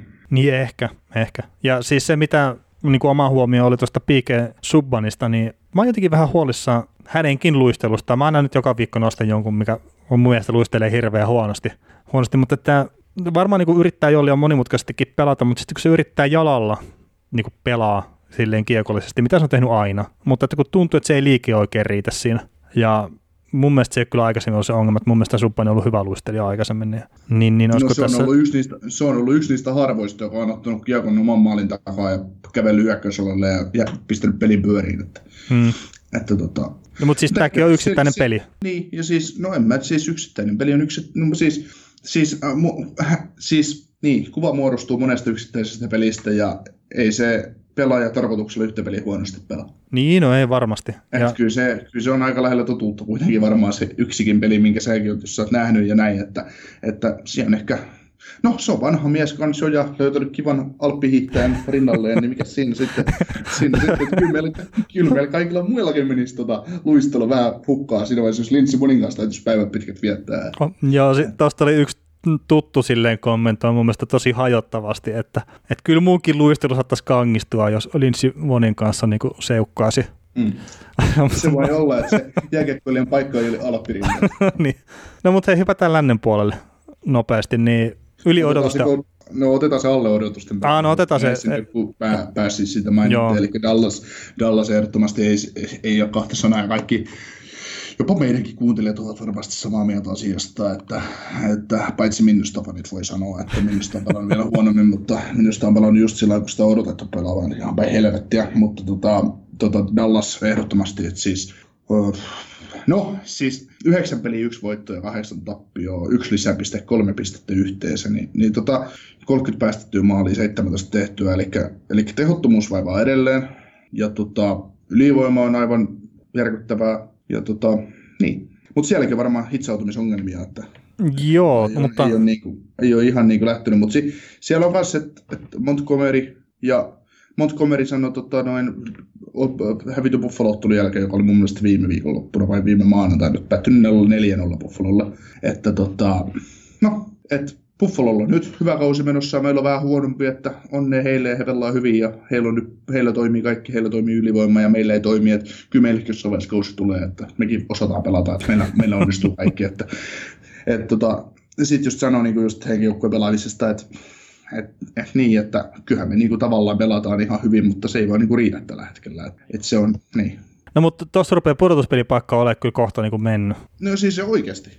Tosi, niin toki ei joku viisi, no joo, siis viisi pistettä on tällä hetkellä pudotuspeliin viivaa, mutta ne on pelannut yhdeksän peliä ja Vancouver on pelannut kuusi. Niin se vaan, että okei, plussi pelasi ihan yhtä paskana alkukauden viime vuonna, voitti mestaruuden. Mutta mä nyt en ehkä sen varaa laskisi kuitenkaan. Mm. Niin ja siis se, että mä sanon, että Dallas voittaa divisioonan, divisioonan ja konferenssi ja Chicago tulee divisioonassa kakkoseksi, niin tässä on Dallas on pelannut kaksi peliä enemmän, mitä Colorado Avalanche, joka johtaa keskistä divisioonaa, ja niillä on kuitenkin kymmenen pistettä vähemmän. Että et kyllä siinä on heitä tekemistä, että on, on, on. Kiinni, että, että tota, varsinkin keskisessä divisioonassa ja lännessä ja kaikessa muussakin. No. Joo, ja sitten etenkin kun mennään näiden yliodotusten aloittaneisiin joukkueisiin, niin meillä on Edmonton Oilers ja Anaheim Ducks ja ne tosiaan niin kuin olisi viemässä niitä niin kuin villikorttipaikkoja ehkä tuonne Tyynemeren puolelle, ainakin toisen kappaleen, mm. niin onpa siinä muuten sitten tosiaan sitä tekemistä Dallasilla. Mm. Keskisessä täytyisi neljän parhaan joukkoon vähintään päästä. Mm. Et, niin, no ehkä sielläkin sitten joskus, joskus mutta tota, tosiaan mitä... No hei, otetaan sen verran vielä tuohon Dallasiin, että luuletko, että siellä on hot seatillä päävalmentaja tai GM? Niin, no siis pitäisi olla jopa molemmat, niin kuin, mutta että en mä tiedä kumpaan näistä lähtee vaihtaa. Että... Mm, nyt Sim Nilliin mä en usko. No joo, mutta et, et siis, okei, siis Dallas oli lähellä viime vuonna tiputtaa plussin, siis silleen niin kuin lähellä, joo. Mm, tavallaan lähellä, vaikka ei niin, millä niin, niin, niin, niin, niin, mutta että mm. ihan samalla tavalla lähellä kuin Colorado oli lähellä tiputtaa Sanse. Mm. Ihan samalla tavalla. Mutta että oliko se, kun, siis se joo, se on puolustuksellisesti se peli oli silloin hyvää, ja Bishop oli ihan älyttömän hyvä maalivahti, mutta oliko se sitten niinku vähän sumumerhoa kuitenkin? Et no, Bisoppi siis ei ole nyt samalla tasolla mun ymmärtääkseni, en ole nähnyt pelejä, yhtäkään en ole katsonut Dallasin pelejä, mutta ihan niinku puhtaasti tilasta jos katsoo, niin ei ole saman tason maalivahti nyt, ja edelleenkään ei saa maaleja aikaa, niin kyllä se mun mielestä kertoo jotain valmennuksesta, kertaa, että se hyökkäys on niin paska. Mm, siis sitä mä niin itsekin mietin viime kaudella, kun mä katsoin, siis mä sanoin sen ääneenkin viime kaudella, että se oli tota, se Dallasilla oli illuusion, Joo. että se olisi hyvä joukkue. Ja, Mut ja ei, siis, se, ei ole, se ei ollut sitä ja siis sillä mä sanon niin kuin sitä, että, että se hyökkäys ei ole niin paska.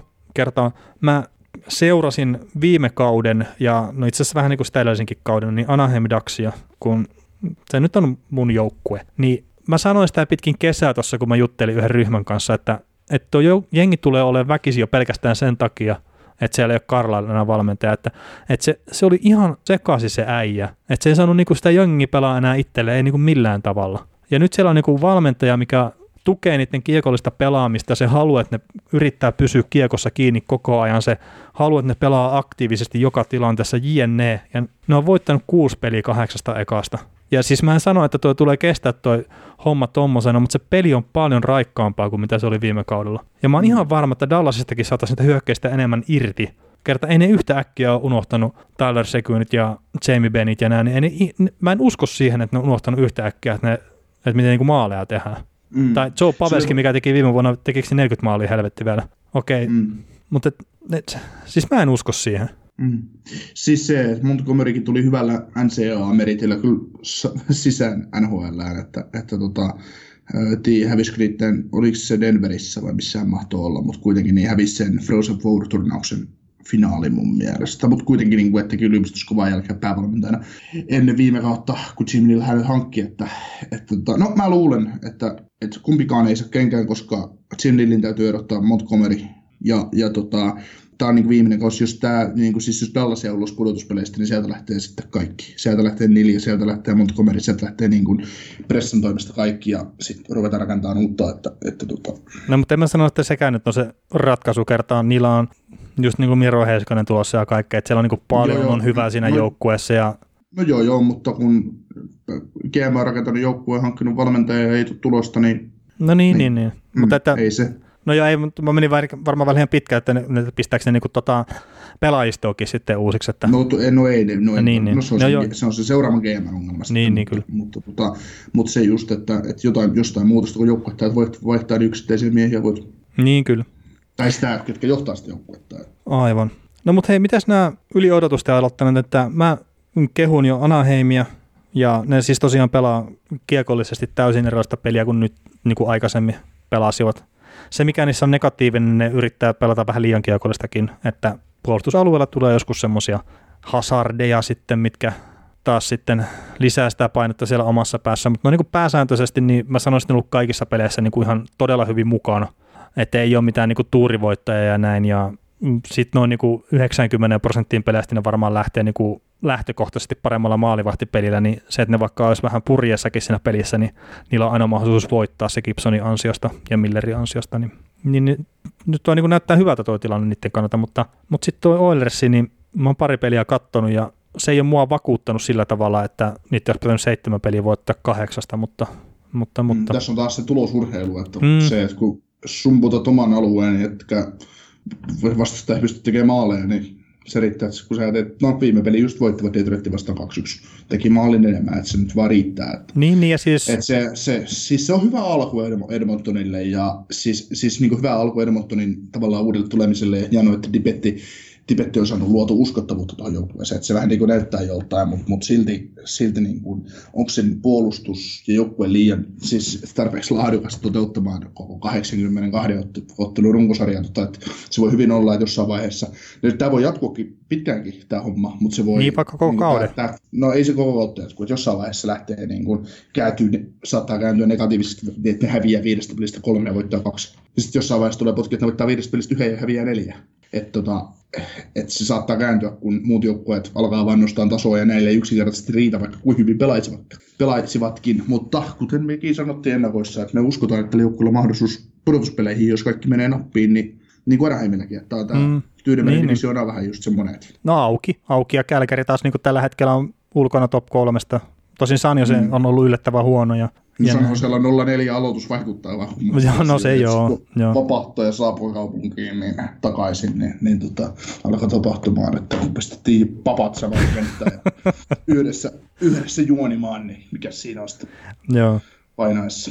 Mutta Oilersilla oli itse asiassa tuossa, no, no tämä Detroit-peli taitaa tai itse asiassa ei taida kuulu niihin, mutta sillä oli niin kuin ylivoimaprosentti tyyli jotain lähes 50 ja alivoima 80, että se on niin kuin jotain ihan käsittämätöntä, että että miten hyvin niin kuin erikoistilanteet kokonaisuutena on toiminut. Että, että sekin antaa tietenkin paljon sitten anteeksi, jos viisikkopelissä ollaan vähän, vähän perässä, jos joka toisella ylivoimalla käy sitten maalin tekee. Mm. tekee. Ja sitten tosiaan se, että siellä on Drysaitel ja McDavid on molemmat ihan älyttömän hyviä pelaajia, niin, niin, niin ne luo itsestään niitä tilanteita, sitten jos ne muut ei onnistu. onnistu. Ja itse asiassa Nugget Hopkinsikin niin aliarvostettu pelaaja ehkä, että on, on parempi pelaaja kuin mitä sitten ehkä tällä hetkellä niin osataan ajatella. Että se tuo sen kuitenkin sen kakkosentteri siihen joukkueeseen. Niin, ja siis Nugget Hopkinsikin on varmaan sen takia sitä ei arvosteta, koska se tuli McDavidin kaltaisena vapahtajana taloon, että joko tästä jo pelaajasta tulee se ykkössentteri tähän joukkueeseen ja näin, ja muuten ei tullut, niin sitten se on vähän niin kuin semmoiseksi loseriksi leimattu, ainakin mun silmissä se on edelleen vähän semmoinen, että, että tota, täytyisi munkin vaan enemmän katsoa pelejä ja oikeasti ottaa, ottaa seurannan alle, että mitä, toi, mitä tuo RNH tekee. Joo, mutta hei, tota, ruvetaanko me pistää tämän viikon podcastia pakettiin? Pistetään. Ja hei, nyt tota, jos joku kuvittelee, että kun me käytiin näitä muutamia jengejä vähän läpi, niin nämä ei ole meidän viikon joukkueita. Eli me aloitetaan ensi viikolla vasta meidän viikon joukkueprojekti. Ja olisi tarkoitus puhua vähän enemmän kuin mitä nyt puhuttiin näistä muutamista jengeistä. Me ei ole ihan vielä luokkoon lyöty. Me ohuesti puhuttiin tuossa, niin kun ruvettiin äänittää podcastia, että mistä me puhu, mikä joukkue ottaa ekana Framille mutta me ei saatu ikinä päätettyä sitä. Mutta joku semmoinen jengi, mikä ei todennäköisesti tule mennä pudotuspeleihin, on meillä ensimmäinen viikon joukkue. Ja mm. sillä tavalla rakennetaan sitä hommaa sitten, että mitä pitemmälle mennään kautta, niin sitä parempia joukkueita niin pyritään käymään läpi. Ja nokke, nokkelimmat, pokkelimmat teistä varmaan osaan jo laskea sen verran, että meillä ei viikot riitä tässä nyt enää niin kuin runkosarjassa. Että jos me tehdään yksi podcasti per viikko, niin ei kerta kaikki joukkueita käydä läpi, niin senpä takia me jossain kohtaa tai silloin tällöin tehdään niin kuin kaksi, podcast, kaksi podcastia viikossa, että saadaan kaksi kertaa viikon joukkue ja sitten jotain vähän ekstra matskua siihen lisää, niin, niin, niin kyllä me käydään ne kaikki jengit sitten kuitenkin läpi. No worries. Mutta tota, jos on palautetta, sähköposti löytää kaukosella at gmail.com, mut löytää Twitteristä at velikaukonen ja Facebookissa on ryhmä, mihin ei hirveästi keskustelua ole tullut, mutta saa sinnekin jotain kirjoittaa, jos joku haluaa. Joo, ja meidät kannattaa tilata siis näissä kaikissa palveluissa, että, että tota, mutta tarpeeksi pistää rahaa, niin kuin me oven tullaan. Että, mutta... niin. Joo, firman pikkujoulukausi on alkamassa, että jos joku haluaa tilata, niin ei kun vaan, laittakaa postia. Niin, siis, kyllähän, niin kuin, siis kyllähän se, kyllähän se niin kuin tavallaan on sillä että on olemassa stand-up, stand-up ja sitten on olemassa NHL podcast. Molemmat kyllä komiikasta, että, niin, että tota, niin. On, on, on olemassa jos... hyvä stand-up ja sitten ollaan me. Niin. Mutta hei, tota, isot kiitokset tästä viikosta ja palataan viikon päästä taas uudestaan ääneen. Mikäs biisi tää on? Ei kun tää on tää hyvä. R-A-K-A-F. Hei, nyt mä sanoin niin ja selväks tein. Mä lähden tänään litukaan. Se ei maksa mammona. Sun kesäherkkus on ihani. En tiedä kuinka sanoisin sen paremmin. Little, little, little, little. Little. Käy kuumana kesään. Yksi pieni juttu keikkuu Ikean myyntitilastojen kärjessä vuodesta toiseen. Se on Ikea parhaimmillaan, sillä se antaa tilaisuuden nauttia hyvästä designista edullisesti. Pyörykkä! Tervetuloa viettämään pyörykkäperjantaita. Silloin ikea family saavat kaikki kahdeksan pyörykän annokset puoleen hintaan. Ikea, kotona käy kaikki. Pyörykkäperjantai!